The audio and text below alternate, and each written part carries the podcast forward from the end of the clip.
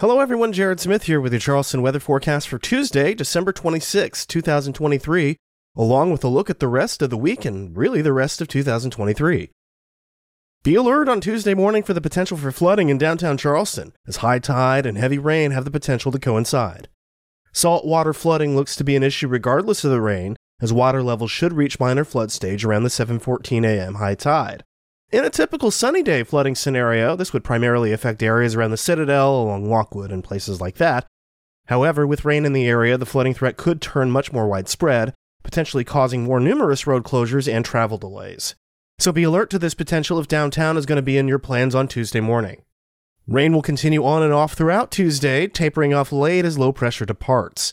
Temperatures will run well above normal, with lows around 60 degrees and highs topping out in the upper 60s to around 70 in the afternoon. But from there, drier air will begin to move into the area, and that'll help break up some of the cloud cover on Wednesday.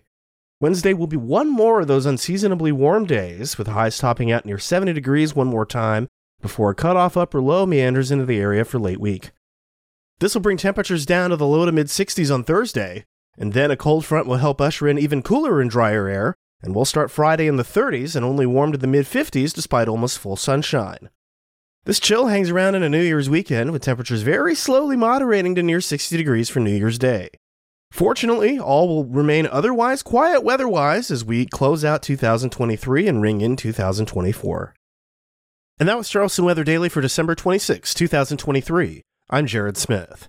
Visit CHSWX.com anytime for your latest Charleston weather conditions, alerts, and forecast updates. Thanks for listening, and I'll talk to you tomorrow.